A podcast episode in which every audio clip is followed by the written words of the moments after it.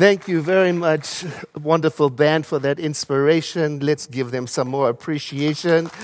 Thank you. Uh, good morning to you.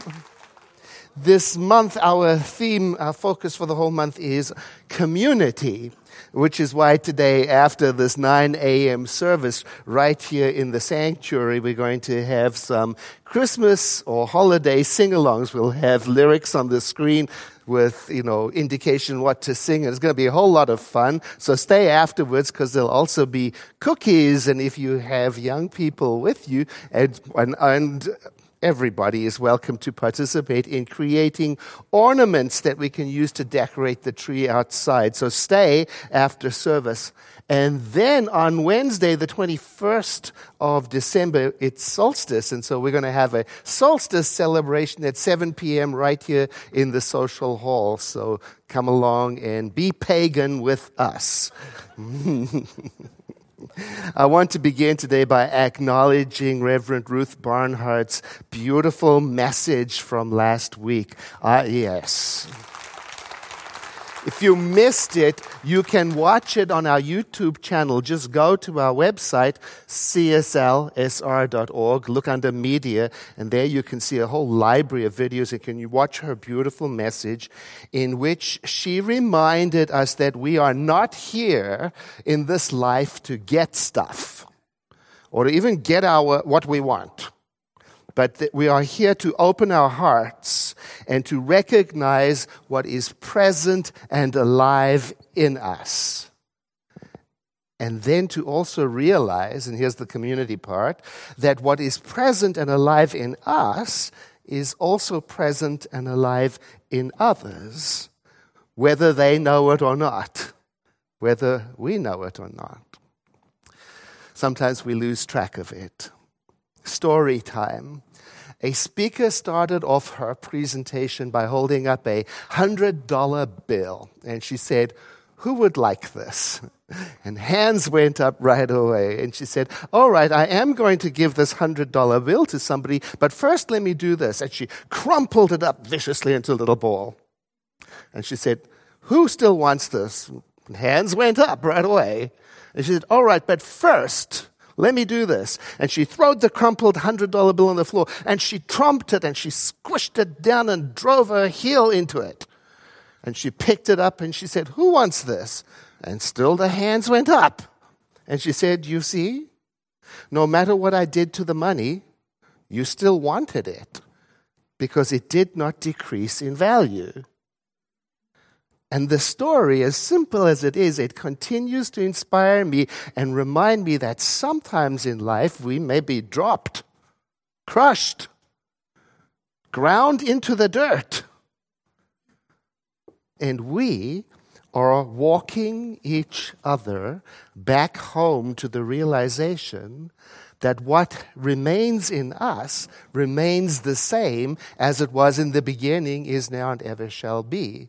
We are walking each other back to the realization that despite what happens in life to us, that there remains that something in us. We're, we're traveling back home to that realization. We have a shared heritage, all of us, in that we are made from the very same stuff that all of creation is made of. And the spiritual journey is the journey of returning home to the awareness of that stuff that we share in common. Now, the interesting thing is that though we are made of the exact same stuff, we each bring something that is unique to life. We are different at the same time. That's why I love that our focus this month is on community because it's in community, especially spiritual community, that we can explore our uniqueness and explore what we bring to life. Community is we well, it's the place where we play out our life on a larger way. I mean, it's in community where the real juicy, lovely stuff comes alive. That's where our connections are. That's where we can collaborate. That's where we can celebrate our wins and also our losses. That's where we can be there for each other in our joys and in our triumphs and also in our disappointments. Togetherness is wonderful. Still, as a friend once said to me, my life would be great if it weren't for other people. Now, she was joking. She was being playful, but she went on to say, you know, for her, she's learning to pay attention to the qualities in other people that inspire her to be a better person in the world. And you need community for that. You can't do that in isolation. So she told me she's made a kind of game, a habit of trying to guess what other people value, what's important to them, by watching them watching how they show up in the world. And she told me she's even started asking people if what she guesses about them is correct. For example, she may say to somebody, You know, it seems to me that sharing is very important to you. Is that correct? Or she might say, You know, I'm guessing that loyalty is a very strong value for you. Am I right? And she says, for many people, when she asks, they brighten up.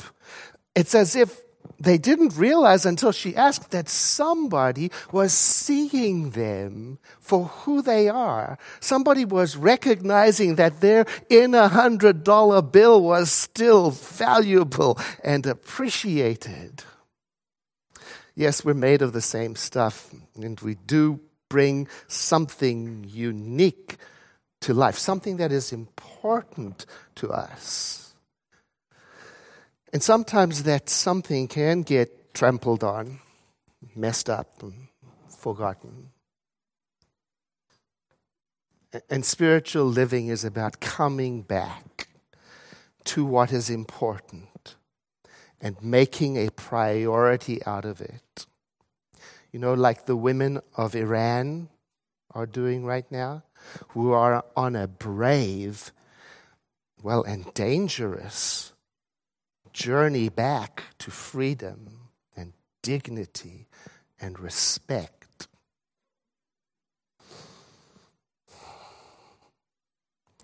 Getting clear on what is important, well, to me, well, it, it was a life changer for me. Getting clear on what I let influence me it's very eye opening for me. I remember many years ago watching a documentary about the advertising industry uh, in which it explained how we can let outer appearances influence us to the point where they can override the things that we value. Because it turns out, the documentary said, that the more physically attractive a salesperson is, the greater their sales are. And I watched and I thought about it. I said, Do I really let myself be influenced like that? Am I that shallow? Hmm. Well, to be brutally honest, yeah. Sometimes I will let charming take priority over authentic. Sometimes I will let being dazzled take priority over integrity. I'm just confessing to my community. And sometimes I will even make excuses for bad attitudes and behavior if I think genius is present. Hmm. You know, one of my greatest disappointments in life was that moment when I realized a mentor that I respected for her genius had no regard for me. And I had for years made excuses for her treatment of me. I would tell myself it's worth it because of the genius insights I'm getting out of it. You see, somewhere along the road, I forgot my, and I forgot that important saying People don't care how much you know until they know how much you care. I forgot what I care about. You know, the same is true for religious ideologies. People will eventually abandon a religious ideology. The ideology may survive, but the people will abandon it if it has no regard for decency, kindness, compassion, no matter what it promises. The Roman emperor and philosopher Marcus Aurelius, he said, and this is nearly 2,000 years ago, he said that we should never value something if it makes us break our word or lose our self respect. So today I'm asking myself the question, and I invite you to consider it yourself. What do you care about? What is a priority for you? In your life? I'm thinking about the values of our center. Every other month we read them spiritual living, integrity, love, compassion. I care about these, but are they a priority for me? I want them in my life. But do I let them be the driving force in my choices? Again, to be painfully honest, sometimes I put them aside, put them on the back burner when I think something is more important, more advantageous. For example, if I'm not careful, I can let mm, approval, popularity, acceptance, cleverness, being right, greed, selfishness, I can let it take priority. It creeps up. So I have to often ask myself a question that one of my close friends often asks me in such a situation Edward, how's that working for you? and, and I'll add, Edward, how's this selfishness working in your relationship? How's the selfishness working in your community? Or I could get really big and say, hey, Edward, this greed. How is that creating a world that works for everyone? Ew. Now, in addition to the values of our spiritual center, spiritual living, integrity, love, and compassion, I also have personal values, as I'm sure you do. I value kindness. And I value honesty. And to be brutally honest, they're not always a priority for me. Another documentary I once watched, a long time ago, it described how businesses in the United States lose huge amounts of revenue as a result of employees taking little things home with them. You know, here and there. Things that might seem in- insignificant a paper clip, a paper cup, some Sweet'N Lows, this and that. And while I was shocked and indignant about what I was watching, I had to admit, I've done it.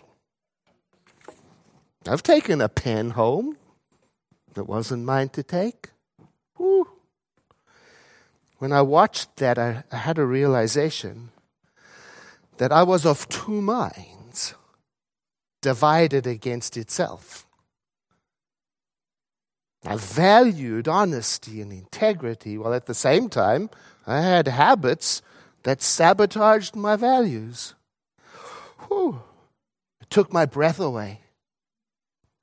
And from that moment, I remember it. From that moment, I, I made a practice of checking myself. If I say I value honesty, do I show up honestly? Ugh. And when I started looking, it turned out that when I said I valued honesty, I meant in other people.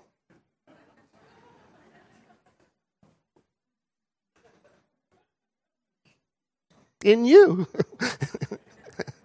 I had to shift. let me see if it's possible for me to be the kind of honest person I want the world to be populated with.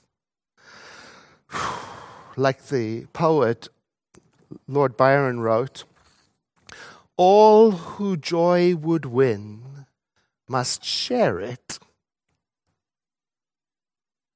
That's helped me tremendously in my relationships and in my community. You know, it's made me um, more patient and humbler.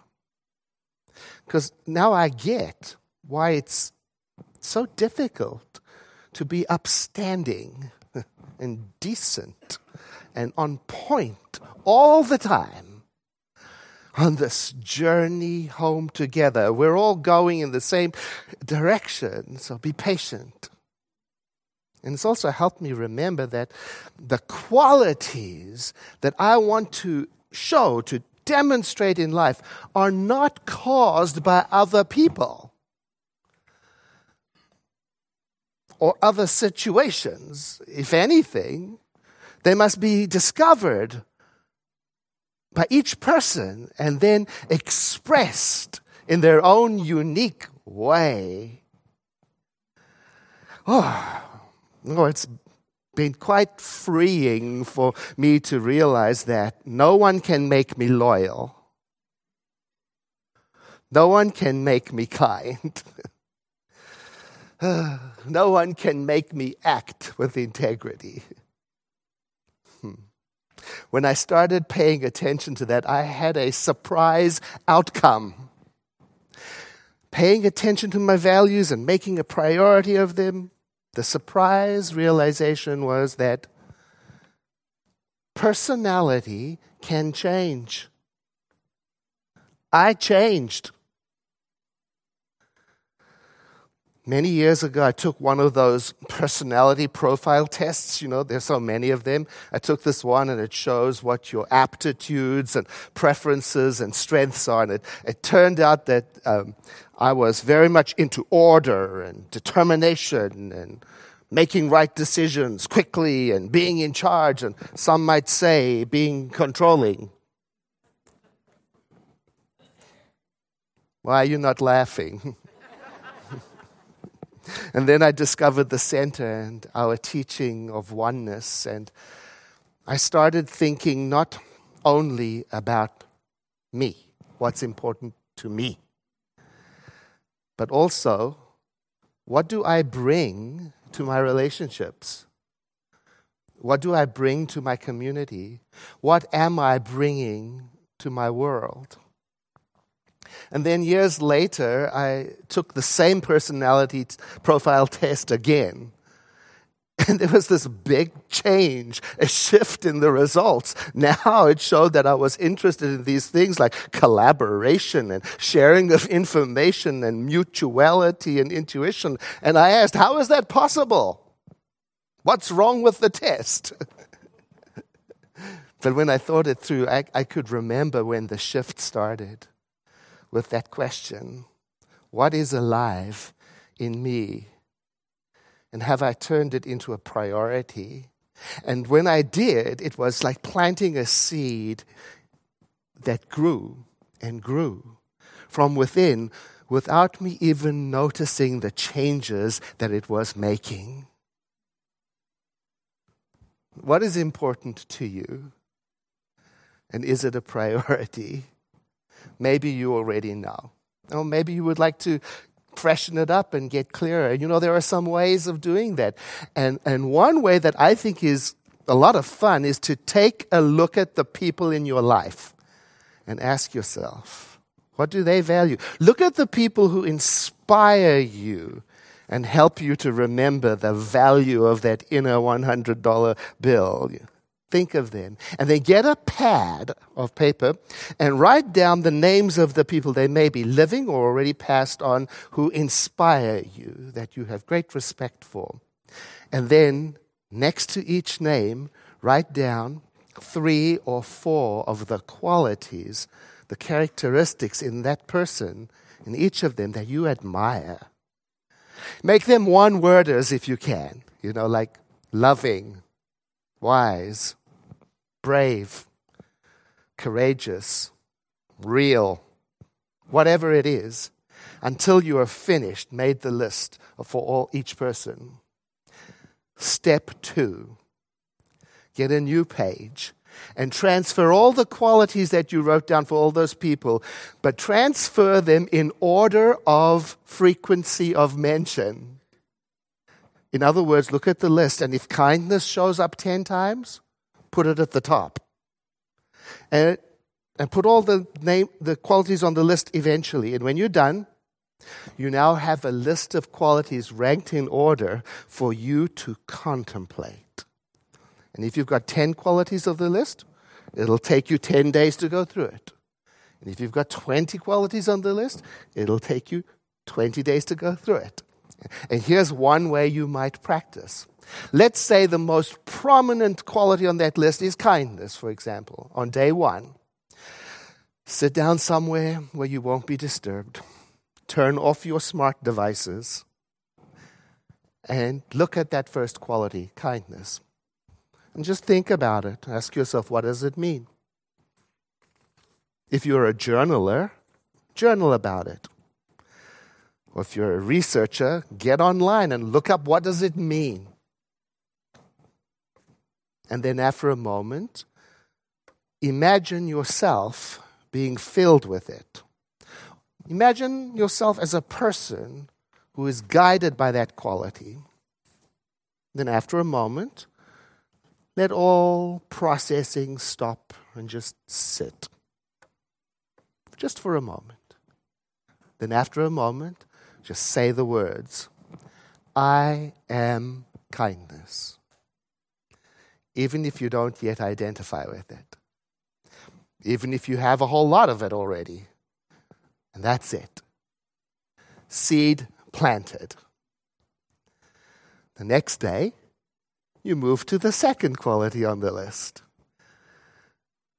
And then the third, and then the fourth. And when you get to the end of the list, start again until you've done it for three months. Here's what happens. Well, it's what happens to me. When I do this, I become so tuned into those qualities that I have respect for, that I admire, that I start to notice the places in my life, in my relationships, and in my community where I am not being them. And it becomes more and more difficult for me to ignore it.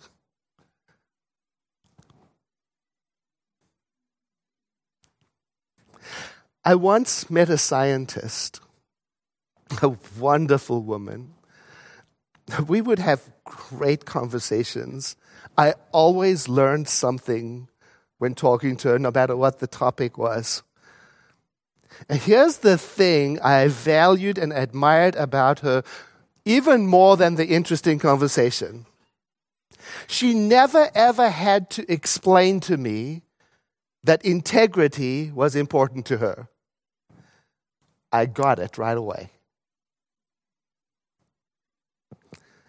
Here's the other thing I loved about her her personal commitment to integrity is so strong that when I'm with her, it rubs off on me. Now, wait a minute. Didn't I just say a moment, nobody can make me be kind? Nobody can make me be this quality or that quality.